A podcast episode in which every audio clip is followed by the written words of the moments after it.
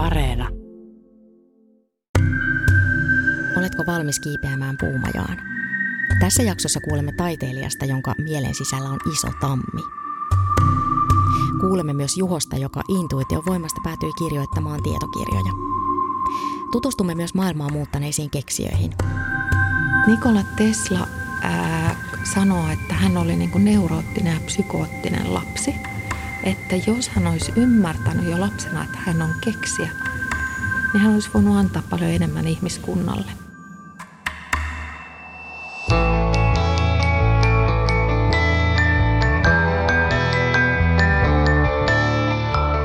Minä olen Satu Kivelä.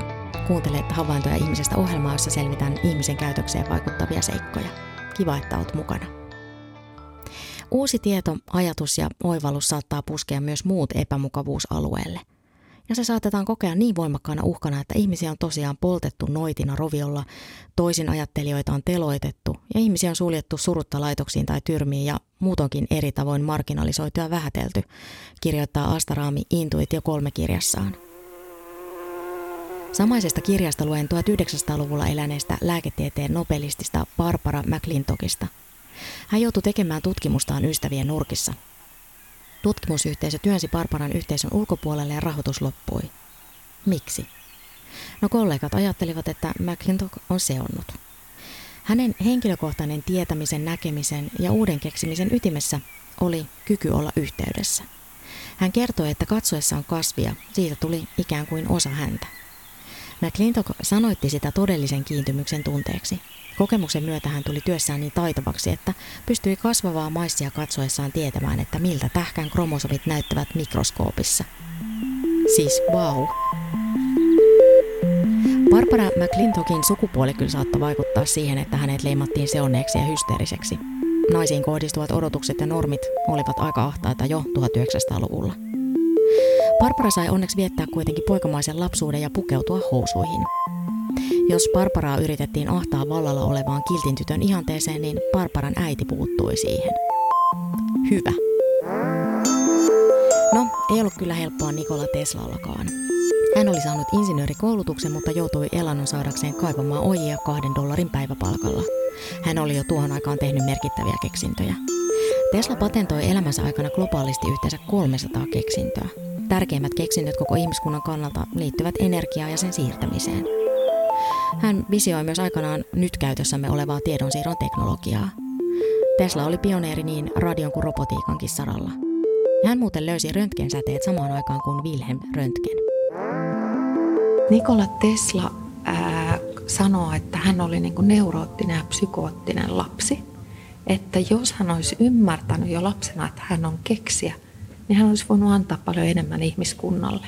Mutta hän ymmärsi vasta aikuisena. Hän nimittäin tämän fyysisen todellisuuden päällä näki eräänlaisen toisen kerroksen, johon hän sai niitä ideoita.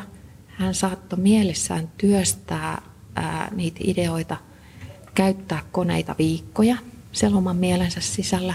Näki, mihin tuli kulumia, mihin piti tehdä parannuksia. Hän ei tehnyt ainuttakaan luonnosta, ei ainuttakaan prototyyppiä. Sitten kun näissä rakennettiin ne laitteet, niin ne toimi ilman virheitä, moitteettomasti. Ja hän sanoi, että tämä on eräänlainen niin kuin ylivertainen menetelmä verrattuna siihen perinteiseen, jossa on tämmöinen iteratiivinen prosessi, että kehitellään vähän ja luonnostellaan ja, ja tota parannellaan ja, ja testataan. Katsotaan ja taas testataan. Eli hän siirtyi eräänlaiselle turbokaistalle omassa ajattelussaan. Ja, ja mä ajattelin, että jos meillä on tällaista tietoa, niin eihän meillä ole varaa sivuuttaa tätä.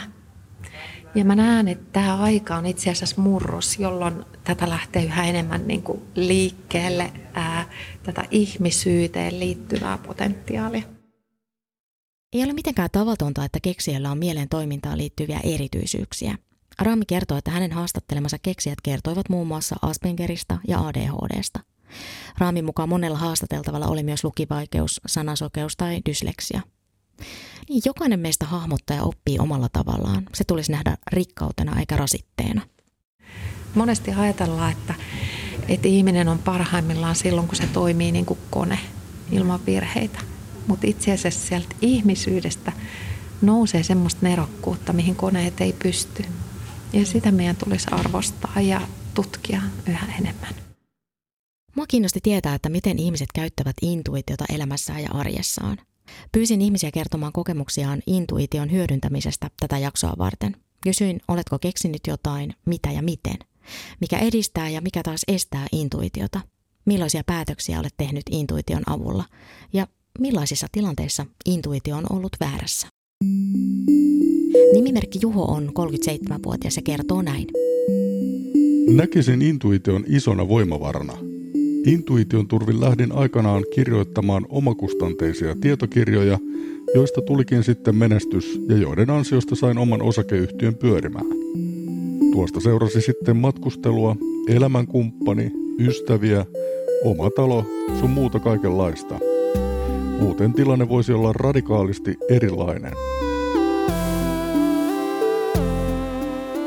Millä tavalla tämmöinen niin tieteen rationaliteetin historia niin kuin on, on aikoinaan vaikuttanut ja toisaalta edelleen vaikuttaa siihen, miten niin kuin intuitioon suhtaudutaan? No siis äh, länsimaissa tämä äh, tieteen äh, traditiohan on ollut se, että pyritään objektiivisuuteen ja testaamiseen. Ja se on valtava hyvä asia, koska on aika ikävää, jos me luotetaan epätieteelliseen ja taikauskoon ja mystiikkaan ja kaikkeen semmoiseen, mitä ei pystytä arvioimaan. Mutta sitten on tilanteita, joissa se semmoinen data tai analyysi ei johda tarpeeksi pitkälle. Et mä puhun vähän siitä, että et, ää, jos ajatellaan vaikka tiedolla johtamista, mikä on nyt tällä päivällä aika tämmöinen esillä oleva teema – niin data hän on aina jollain tavalla suodattunut. Se on otos todellisuudesta. Se on jotain, joka on ollut, joka on mennyt ja se on tärkeää tietoa. Mutta silloin kun tilanteet on ennakoimattomia, muutokset nopeita tai halutaan keksiä jotain täysin uutta, niin me tarvitaan myös kykyä toimia siellä piilossa olevan logiikan maailmassa. Eli on jotakin, mitä ei olla vielä nähty, jotain, mitä ei olla vielä keksitty. Ja mä kuvaan tätä vähän niin kuin auton peruutuspeiliksi ja tuulilasiksi. Eli se data on vähän niin kuin peruutuspeili. Se on osa sitä, mitä on ollut. Ja on tärkeää ymmärtää sitä, mistä on tullut tai minkälaisia jälkiä on jäänyt. Mutta samanaikaisesti kannattaa vähän puhdistaa sitä tuulilasia. Eli maisema voi muuttua, ja mitä nopeampia ne muutokset on, niin kuin nytkin ollaan nähty, tulee pandemiaa, tulee puskan takaa, kriisejä, niin silloin on tärkeää olla sellainen lukutaito myös siihen, että se ruoho tupas siellä tien reunassa ei ole ihan yhtä tärkeä kuin se vastaan tuleva auto tai jos peura hyppää tielle. Eli keksijät esimerkiksi osaa yhdistää just näitä molempia, että heillä on sitä ammattiasiantuntemusta, kokemusta, historiaa, mutta samanaikaisesti he on auki uudelle. He on auki havainnoille, erilaisille hienovaraisille signaaleille. Ja sitten kyky yhdistää näitä molempia, niin se on se, jolla luodaan edelläkävijyyttä tai täysin uusia keksintöjä. Nimimerkki taiteilija on tehnyt 30 vuotta musiikkia, teatteria ja esittävää taidetta. Hän osallistui intuitiopilottiin ja tajusi samalla, että hänen mielessään on puumajat. Kun opetan, soitan tai treenaan, niin olen kuin transsissa. Niin intensiivisesti läsnä tilanteessa ja flowssa, että en jälkeenpäin muista mitä tapahtui. Mieleni sisällä on iso tammi – jossa on lokeroita. Ne ovat lautamajoja, ja kun menen majan sisään, niin ne on sisustettu ja kaikki tieto on siellä ja muistan kaiken.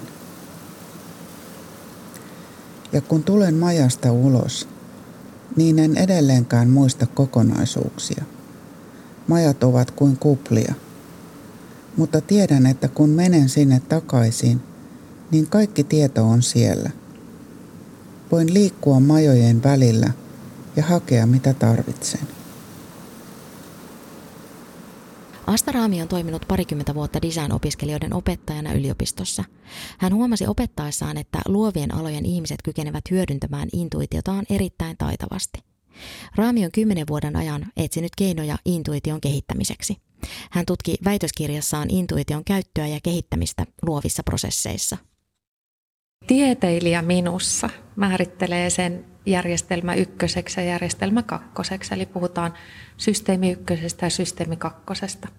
Ja siinä ää, systeemi kakkonen on tietoinen päättely ja intuitio on kaikkea muuta. Eli se on eräänlainen sateenvarjo, jonka alla on erilaisia tietopohjia, erilaisia intuitioita. Niinpä jokaisella meillä ei ole vain niin yksi intuitio, vaan meillä on monenlaista intuitiota. Mutta sitten niin ihan arjessa niin usein se määritellään sellaiseksi, että no mä tiedän, vaikka mä en vielä ehkä osaa sanoa millä tavoin mä tiedän. Eli se voi olla tosi monenlaista. Mm. Ja varsinkin toi kuvaus siitä, että mä tiedän, mutta mä en tiedä, miten mä tiedän. Mä en ehkä tiedä, osaanko mä edes sanottaa sitä. Että se on jotenkin, että intuitiivinen tieto voi olla yhtä aikaa niin kuin tavallaan siis se tieto, ja sitten se, sit se voi olla myös niin kuin jotenkin tunnetta siihen liittyen, ja sitten se voi olla myös niin kuin hyvin vahvasti jotenkin kokemuksellinen, ja sekin, että missä se ikään kuin tuntuu, voi tuntua ihmisillä eri paikassa, että jollain se voi tuntua vatsan pohjassa, ja jolla, jollain toisella se voi tuntua jossain muualla. Mm. Sitten kun intuitio alkaa vähän avautua, niin alkaa päästä myös selville niistä tietopohjista, että mistä tämä tieto tulee tai miten mä tiedän. Mutta mä sanoisin, että oikeastaan tärkeämpi kysymys on se, että onko se luotettavaa. Että ei ole niinkään väliä sillä, että mistä se tieto loppujen lopuksi tulee, että, että, tai millä sensorilla sen aistii, vaan oleellisempaa on se, että voinko mä luottaa tähän. Onko mun oma erottelukyky niin hyvä, että tässä kohtaa mun kannattaa kuulla tämä tai jopa toimia sen mukaan. Niin tosiaan ihminen voi jäädä jumiin rutiineihin, mutta joskus niistä poikkeaminen voi virittää sellaiselle taajuudelle, jossa on mahdollista tehdä uusia havaintoja ja jopa keksintöjä. Länsimaisessa kulttuurissa arvostetaan rationaalisuutta, loogista ajattelua ja numeroita. Intuitiivinen tieto taas saatetaan nähdä jopa vastakohtana loogiselle ajattelulle. No usein se kyky kehittyy ja tarkentuu vuosien myötä – mutta et koska kaikkihan meistä käyttää intuitiota. Intuitio on meille erottamaton osa ajattelua ja me ajatellaan ensin intuitiivisesti ja vasta sen jälkeen viiveellä tietoisesti. Niin se vaikuttaa meissä koko aika. Mutta mä oon käyttänyt tässä sit sellaista aika yksinkertaista vertausta kuin intuition liikennevalot. Eli tunnistaa vähän niin kuin, että milloin on punainen valo, milloin on keltainen ja milloin on vihreä. Ja se punainen tarkoittaa just sitä, vähän niin kuin, että on pääpunaisena. Olkoon voimakas tunnetila, sitten rakastuminen tai pelko tai kiihko tai hurmos. Niin monet eri tutkimustulokset viittaa just siihen suuntaan, että kun meissä aktivoituu voimakas tunne, niin meidän ajattelu kaventuu. Erityisesti pelko saattaa meidät semmoiseen pakene taistele jäädy olotilaan. Ja silloin kannattaa pysähtyä. Että rauhoita mieli, nuku yön yli, mene kävelylle, tee vähän käsitöitä tai mikä toimii sulle itsellesi, mene kylpyyn. Eli hyvä menetelmä on se, mikä toimii itsellään. Kyllä yleensä ihmiset tunnistaa, että hei, miten mä rauhoitan mieleni, että onko se meditointia vai onko se sitten jotain muuta. Ja tällä pystyy välttämään jo paljon virheitä. Eli vähän niin kuin liikenteessäkin, että pysähdy. Että jos sä tässä kohtaa painat kaasua, niin tuloksena voi olla rytinää. Hei, muistatko vielä taiteilija, jolla on mielessään tammia siellä useita puumajoja? Hän ei ollut tiennyt omaavansa sellaisen, mutta erässä pilotissa taiteilija tuli kannatelluksi ja sai työkalut siihen. Toisen online-tapaamisen aikana kuva tammesta ja majoista lävähti hänen mieleensä. Enkä tiedä, onko tämä tammi ja majat uusi vai vanha juttu – mutta se toi minulle tiedon, kuinka nerokas tämä minun systeemi oikeastaan onkaan. Olen aina osannut säilyttää arkeeni monenlaisia juttuja ja jotenkin olen nauttinut tilkkutäkkielämästäni. Viikkoni on saattanut sisältää 25 musiikin yksilöopetustuntia, 4-5 musikaaliesitystä, kiinalaisen lääketieteen opiskelua, joukatuntien ohjaamista – siatsuhierontoja ja muita keikkoja. Enkä ole tarvinnut asioiden muistelemista etukäteen. vaan kun esimerkiksi olen tullut oppilaan kanssa samaan tilaan, niin olen muistanut, mitä olen viimeksi sanonut hänelle. Enkä ole ymmärtänyt, miten se on mahdollista. Nobelisteja tutkittaessa on Astaraamin mukaan löydetty ominaisuus, joka on nimetty ylitiedolliseksi eli ekstrakognitiivisen ajattelun kategoriaksi. Se tarkoittaa sellaisia ajattelun muotoja, joissa on keskeistä juuri intuition hyödyntäminen. Nopeasti muuttuvassa maailmassa ei raamin mukaan pärjää enää vain pelkän päättelyn varassa. Tunnettuja keksijöitä kuten Tesla tai Da Vinciä yhdistää superintuition käyttö. Se yhdistyy raamin mukaan havainnointiin, nöyryyteen ja asiantuntijuuteen. Esimerkiksi Da Vinci ei ollut omien sanojensa mukaan kirjaoppinut, vaan kokemus oli hänen opettajansa. Eräs Astaraamin haastattelema keksijä kuvasi, että hänen herkkyyttään kuvaa parhaiten mimosa. Se on kasvi, joka reagoi kosketukseen. Jos mimosaa koskettaa mistä tahansa, niin pikkuhiljaa jokainen kasvin lehti reagoi. Tieto välittyy koko kasviin ja se menee suppuun. Keksijöillä havainnot voivat lähteä pienen pienistä ärsykkeistä – tai oivalluksista, jotka saattavat raamin mukaan loksahtaa kohdalleen vasta vuosia tai vuosikymmeniä myöhemmin. Intuition näkökulmasta ei ole olemassa mahdottomia ongelmia. Luin tämän lauseen Astaraamin kirjoittamasta kirjasta Intuitio 3. Ajatushan on suorastaan vallankumouksellinen. Tässä ajassamme, jossa läsnä ovat ilmastokriisi, sota, pandemia, luontokato ja kaikenlainen epävarmuus. Monesti meillä on niin kiire, että meillä ei ole niin aikaa tehdä elämästämme parempaa tai keksiä parempia ratkaisuja tai saada uutta näkökykyä. Että me ollaan siinä oravan pyörässä. Ja, ja tota, tämä on myös tämmöinen pieni tausta. Mm. Laitat sitä, jos haluat. Että sellaisiakin tutkimuksia on, jos puhutaan, että minkä takia teollistuminen lähti liikkeelle 1700-luvun Englannista. Ää, niin koska ne keksinnöt oli niin yksinkertaisia, että ne olisi voitu keksiä jo antiikin Kreikassa.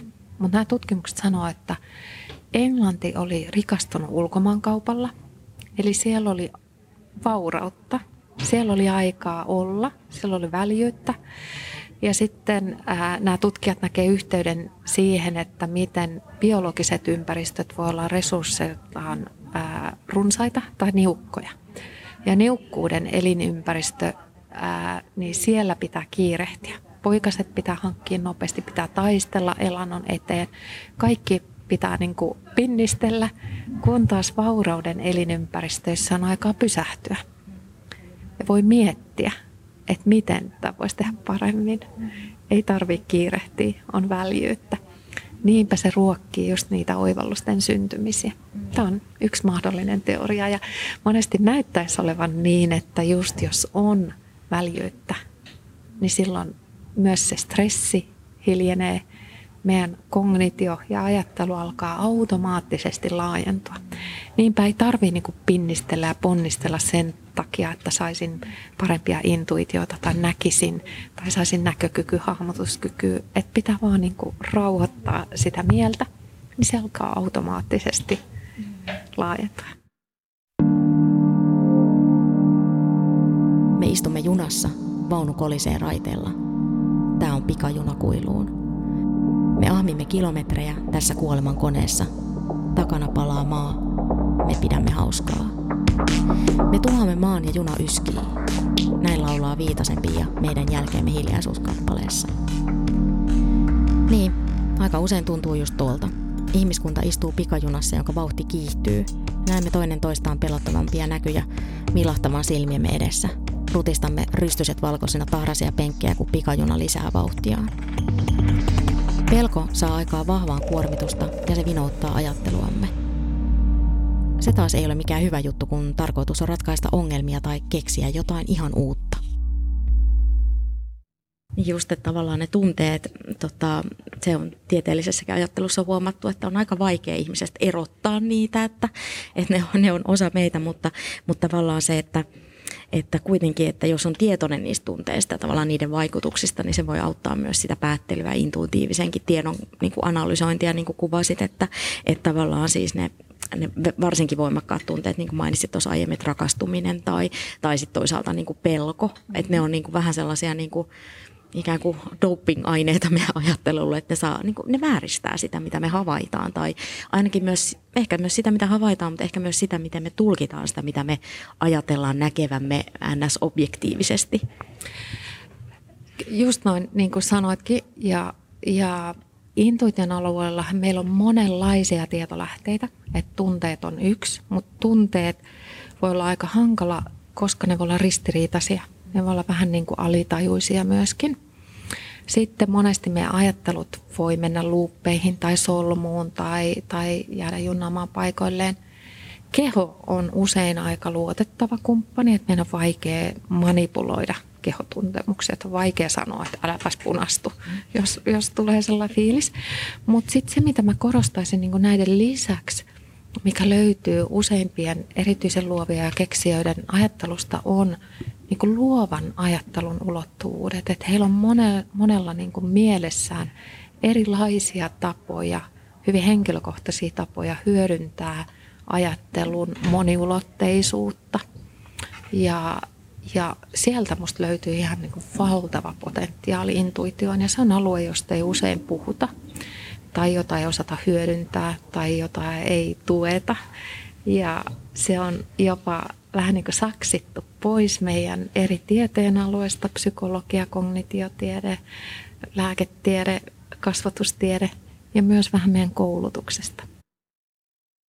Amerikkalainen sosiologi George Ritzin luoma käsite McDonaldisaatio kuvastaa ilmiötä, jossa yhteiskunta laajasti on omaksunut pikaruokaravintolan periaatteet.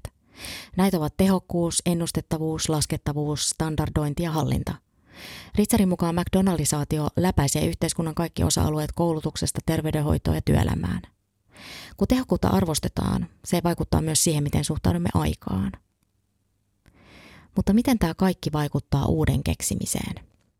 Niin, mutta sitten mä ajattelen jotenkin noin, että jos halutaan etsiä tehokkuutta, jos halutaan etsiä oikopolkuja tai sellaisia turbokaistoja – niin just silloin pitäisi katsoa sinne intuitioon. Että halutaanko me vaan niin juosta nopeammin siinä oravan pyörässä, että me ehditään enemmän, vai halutaanko me löytää joku mieletön oikopolku. Ja silloin, jos me halutaan niin todella säästää aikaa, resursseja tai keksiä järjettömän hienoa keksintä, niin silloin meidän pitää katsoa intuitioon. Alle nelikymppinen nimimerkki It Takes Me There luottaa intuitioon ihmissuhteissa – Monet ihmissuhteisiin liittyvät päätökset teen intuition varassa, kuten kenelle menen juttelemaan, keneen haluaisin tutustua paremmin tai milloin voi olla viisainta vaihtaa paikkaa. Intuitio on joskus ollut väärässä juuri ihmissuhteissa. Ihastuin kerran ihmiseen, joka olikin ihan erilainen kuin olin kuvitellut. Onneksi hän kieltäytyi lähtemästä kahville kanssani. Mukava ihminen noin muuten, mutta ei sittenkään minun tyyppiäni. Nimimerkki taiteilijan arjessa on monenlaisia juttuja, kuten musiikin yksilöopetustunteja, musikaaliesityksiä, kiinalaisen lääketieteen opiskelua, joogatuntien ohjaamista ja siatsuhierontoja. Olen saanut esteenä olleen kuran tietämiseni välistä pois. Ja nyt oma järjestelmäni ei enää sekoita intuitiota. Tähän saakka olen joutunut elämään intuitiivisen tietämisen suhteen kaksoiselämää, mutta nyt stigma katosi. Enää minun ei tarvitse yrittää painaa mieleeni mitään, sillä kaikki tieto on tallennettu majoihin. Ja tämän oivalluksen myötä sain kokemuksen siitä, miten hitaasta tulee upea nopea. Joskus lähelle on pitkä matka. Ninni on 43-vuotias ja sanoo tekevänsä päätökset intuition mukaisesti. Ne johtavat yleensä hyvään lopputulokseen. Ninni kertoo syövänsä intuitiivisesti, jolloin ei ole tarvetta kontrolloida syömiseen liittyviä asioita. Hän kertoo tietävänsä joitain asioita etukäteen. Esimerkiksi joku ihminen tulee mieleen ja pian hän ottaakin yhteyttä. Ninni on keksinyt intuition avulla montakin arkista juttua, kuten ruokareseptejä ja käsitöitä. Ninni tekee päätöksiä ja valintoja intuition avulla. Esimerkiksi onko hyvä lähteä reissuun, jäädä kotiin, olla yhteydessä johonkin ihmiseen. Lemmikkien suhteen Ninni vaistoaa, että pitääkö mennä eläinlääkäriin vai riittääkö hierojan aika. On kuitenkin myös tilanteita, jolloin intuitio ei toimi. Väsyneenä ja stressaantuneena intuitio on kuin hulluksi tullut kompassi. Niini sanoi, että mielen tulee olla rauhallinen, jotta intuitio toimii oikein. Ja monesti tämmöisiä luovuutta ruokkivia tiloja on ää, nämä kolme pehmeitä peetä, petpas ja päät. Tai sitten puhutaan, että lähde kävelylle tai just nuku yön yli une- ja valveen liminaalitilat tai suihkussa tai autossa. Ne on kaikki niin kuin äärimmäisen turvallisia tiloja, jossa ei tarvii niin olla jonkun käytössä, ei tarvii raportoida, ei tarvii ehkä miettiä edes, että miltä näyttää tai mitä muut minusta ajattelee. Jolloin saa liikuttua vähän siellä niin kuin, ää, semmoisen ei-tietoisemman ajattelun alueella ja ne pääsee hedelmällisesti luomaan siellä synergiaa. Mutta semmoisia tiloja on yhä vähemmän, koska huomaa itsekin, että vähän kun on vaikka liikennevaloissa autossa, niin tekisi mieli ottaa se kännykkä käteen ja katsoa joku päivitys tai uutinen tai joku muu. Eli kaikki semmoiset pienet hetket, joita meillä ennen on ollut enemmän, niin nyt tilkitään ja, ja meidän huomiosta taistellaan. Niinpä vaatii yhä enemmän ää, vähän niin kuin ponnistelua se, että tietoisesti hiljennyn, rauhoitun, otan aikaa.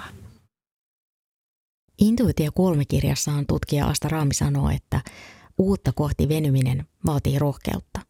Se saattaa herättää kuitenkin monissa epämiellyttäviä tunteita, kuten pelkoa ja ahdistusta – Kautta aikojen keksijöiden ajattelu on haastanut luutuneita käsityksiä siitä, mikä on ylipäätään mahdotonta ja mikä mahdollista. Onko maapallo muka pyöreä? Ei ihminen voi lentää. Keksijöiden visiot ovat voineet vaikuttaa aikalaisten silmissä suorastaan järjettömiltä. Keksijöitä yhdistää utelias mieli. He kurottautuvat kohti epämääräistä ja epäselvää. Miksi ihmeessä? Se tuntuu ainakin osasta keksijöistä kutkuttavalta ja kiehtovalta.